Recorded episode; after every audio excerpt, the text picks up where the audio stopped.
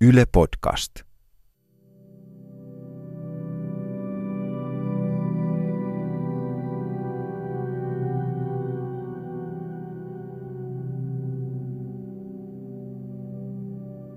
Musta tuntuu, että mä kannan niinku Ekiä ja meitä ja sitä meidän matkaa ja meidän yhteistä seikkailua ja kaikkea, mitä me yhdessä löydettiin. Niin mä kannan sitä niinku muistona ja koko ajan itse mukana. Mä tunnen Ekin tuulessa. Kun voimakas tuuli painaa mun poskea, niin mä tunnen, miten se silittää mua.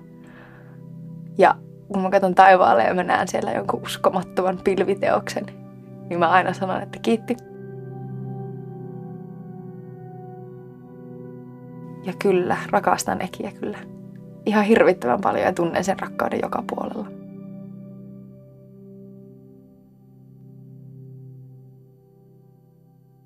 Eli me tavattiin Ekin kanssa ekaa kertaa ihan baarissa. Sieltä jostain yhtäkkiä eksymään mun luokse semmoinen komea pitkä mies ja rupesi jututtamaan. Ja... No mihinköhän mä olisin ensimmäisenä ihastunut? No varmaan siihen sen semmoiseen niin ihanaan huolettomuuteen, että se oli jotenkin niin semmoinen samaan aikaan hirveän itsevarma, mutta se sen itsevarmuus ei ikinä tullut ulos sellaisena kovuutena tai semmoisena niin ryhdikkyytenä, vaan se oli semmoinen niin kuin, vaan niin kuin tosi vahva itsetunto. Ja sitten ulospäin pystyi olemaan semmoinen tosi höntti ja hömelö jotenkin tietyllä tavalla, että, että, että mun mielestä oli ihana se, että sillä oli aina vaan jotain resasi, risasia vaatteita, vanhoja rikkinäisiä vaatteita, jotka aina jostain roikkuja sohjotti ja sittenkin oli hirvittävän fiksu. Niin kuin fiksu ja viisa sillä lailla, että sen kanssa oli tosi kiva keskustella ja jutella. Sillä oli aivan sairaan hyvä huumorintaju. Sillä oli niin kuin vitsejä aivan joka suuntaan koko ajan. Ja sitten se oli myös hirveän sosiaalinen, että se tykkäsi viettää ihmisten kanssa aikaa paljon. Ja se oli mulle semmoinen aluksi niin kuin, wow, mi- miksi kaikille pitää puhua? Miksi jokaiselle taksikuskille pitää kertoa, mihin ollaan menossa ja niin kuin rupatella? Mä en ymmärtänyt sitä, miksi naapureitten luo pitää mennä kahville. Mä en niin kuin voinut tajuta näitä asioita. Mutta ehkä se, että se kyllä niin kuin jäi ihmisten mieleen sillä, että se oli ihmisten kanssa läsnä ja niin kuin kuunteli ihmisiä. Siinä huumorintaju, valonen, läsnä oleva. Semmoinen tyyppi. Ja lahjakas muusikko vielä kaiken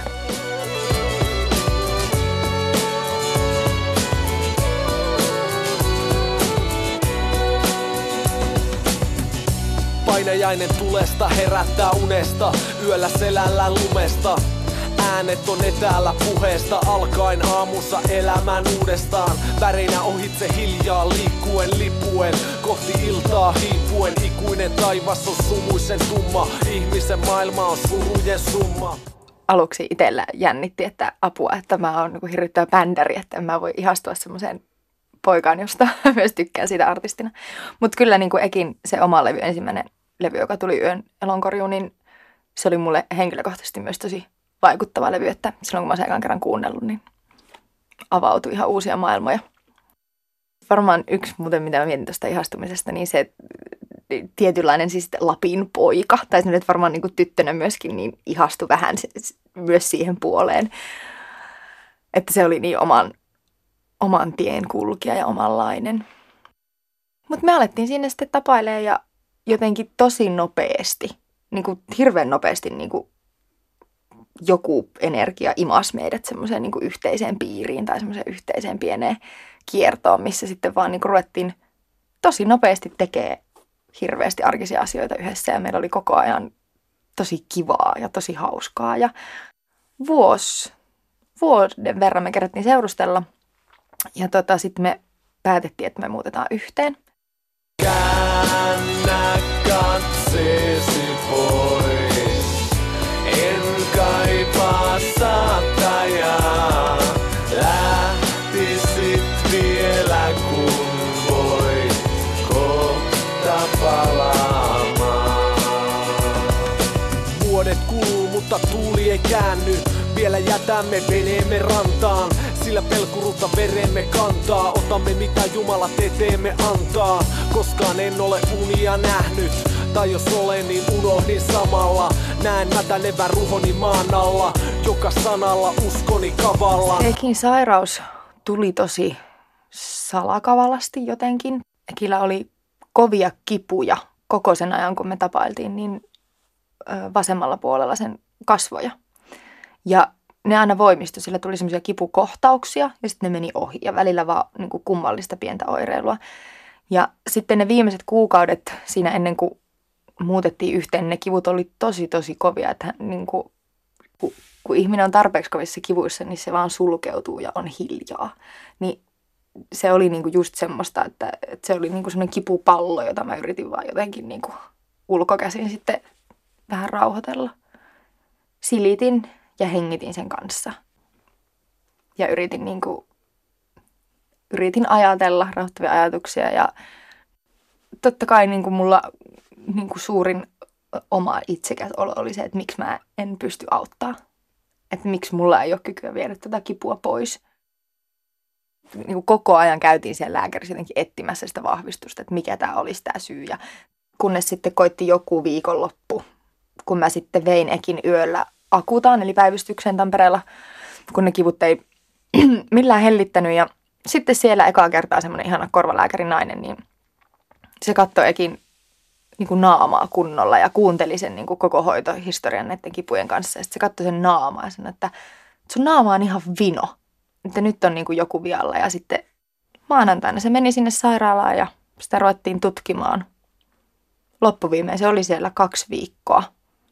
Sinä aikana saatiin kivut hallintaan ja sinä aikana saatiin diagnoosi siitä, että Eki sairasti semmoista syöpää nimeltä synovialisarkooma.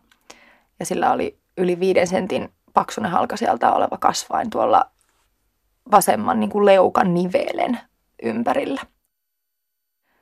Yhtäkkiä oltiinkin täysin uudessa tilanteessa, että me oltiin siinä meidän yhteisessä uudessa kodissa, mutta sinne oli tullut lisäksi myös sitten syöpä.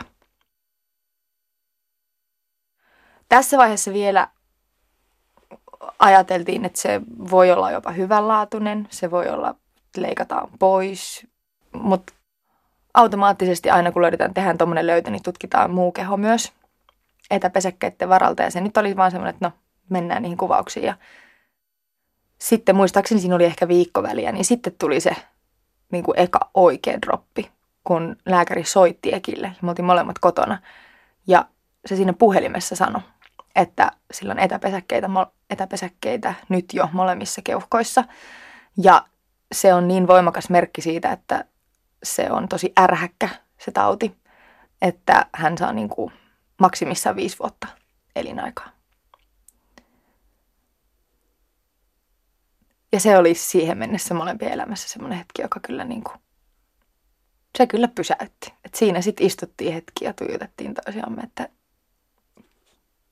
mitä, ei näin niin kuin, onko tämä todellisuutta ja voiko näin, niin kuin, voiko tuommoista sanoa ja jotenkin miljoonat eri tunteet meni läpi. Mutta sitten me jotenkin, jotenkin vaan sitten imettiin toisistamme niin kuin voimaa ja päätettiin siinä hetkessä, siinä päivänä, että meitä ei yksi syöpä pelottele, ei sanana eikä sairautena.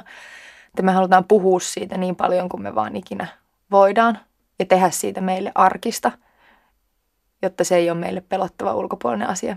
Että jopa niin kuin yhdellä ajatuksella leikittiin, että me otetaan se niin kuin syliin, eikä yritetä potkia sitä pois. Et jos emme kerran voida potkia sitä pois, niin toivotetaan se sitten tietyllä tavalla tervetulleeksi.